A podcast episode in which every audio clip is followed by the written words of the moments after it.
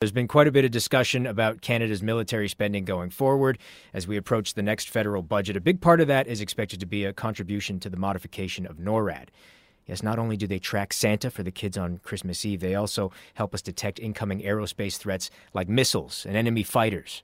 Their line of radar stations in the north end of the country was completed in the 80s and is now in bad need of an update. Should cost about 10 to 20 billion dollars, no big deal. It's partly paid for by the US, so that'll help. Let's bring in Dr. Whitney Lackenbauer, Canada Research Chair in the study of the Canadian North at Trent University to discuss this. Good morning, good afternoon, I guess, Dr. Lackenbauer. Good afternoon, Mark. Glad to be on the show.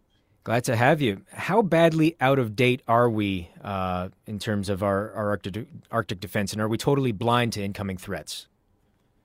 So I think the best way to think about the North Warning System is that it's not like it's completely out of date. It still mm-hmm. generates useful information on some things going on within Canadian aerospace. It's that the nature of some of the emerging threats from some of our global competitors mean that that the information that it collects is not enough to give us enough advanced warning time to detect and then ultimately defend against some of these threats. And one of the challenges is that, that while it's gathering useful information, it's just not sending it fast enough. And we're not able to process it fast enough to make sure that our decision makers are able to make timely decisions to keep us all safe. And I would assume that as time passes and technology advances, and we certainly know that technology, when it comes to uh, military applications, advances very, very quick. Uh, as that time passes, we're just going to fall further and further behind. Yeah, I think that's it. I think for North Americans, it's a bit of a wake up call. I mean, I live, you know, near Toronto, and you know, we think of the Arctic as giving us lots of time. If a threat's coming over top, that, that we're going to have time to be able to respond. Mm-hmm. The reality is that these threats are now moving at supersonic speeds. So the amount of time that we have to be able to detect and respond in whatever way is appropriate to meet these threats is shrinking.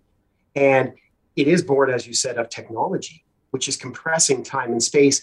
And for myself, it's how do we strike the right balance between not being overly alarmed at what are threats to North America while at the same time recognizing that the Canadian North is no longer a sanctuary.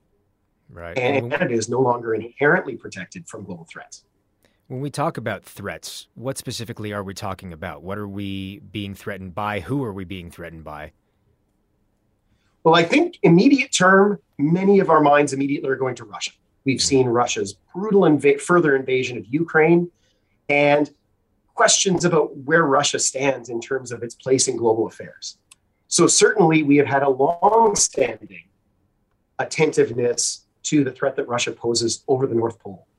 And Russia has certainly developed advanced systems that can strike at North American targets. We just hope that it doesn't want to do so because it knows that this would provoke World War III and nobody wins in, of the human species from that kind of a scenario. But we're also looking at long term, sometimes we call them pacing threats like China, who have also demonstrated advanced delivery systems that could strike at North America.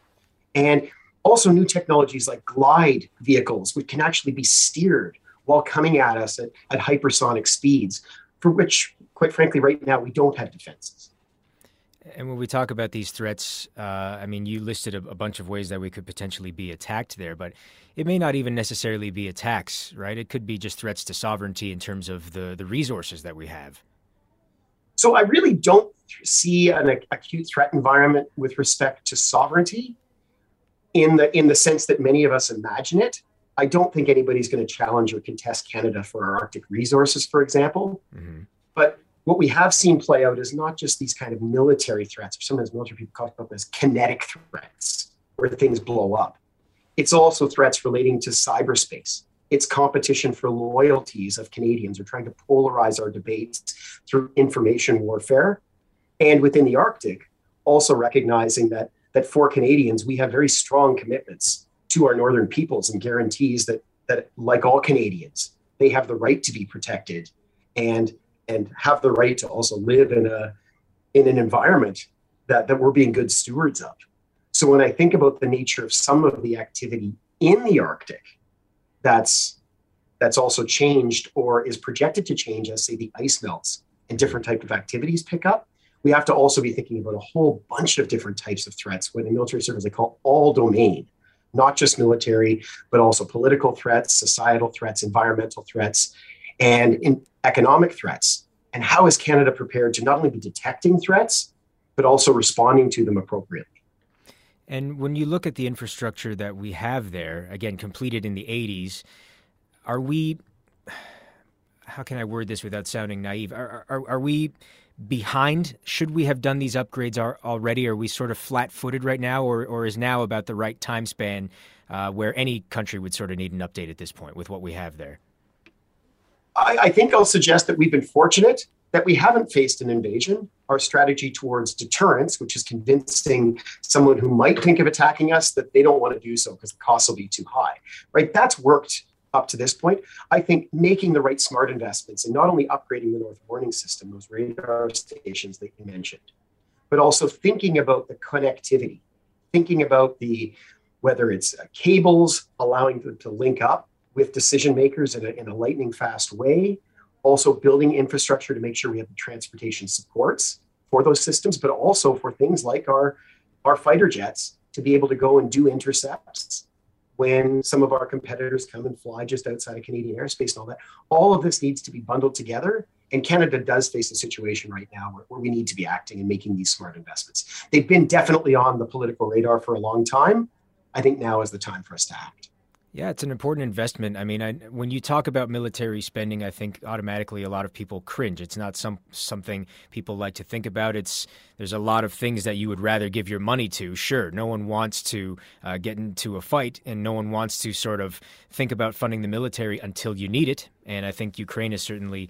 Uh, awoken a lot of people. There's a lot of things that have happened in Ukraine that just weeks before it occurred, we thought Russia would never do that. And here we are. Dr. Whitney Lackenbauer, Canada Research Chair in the Study of the Canadian North at Trent University. Thank you so much for your time, Doctor. Thanks, Mark.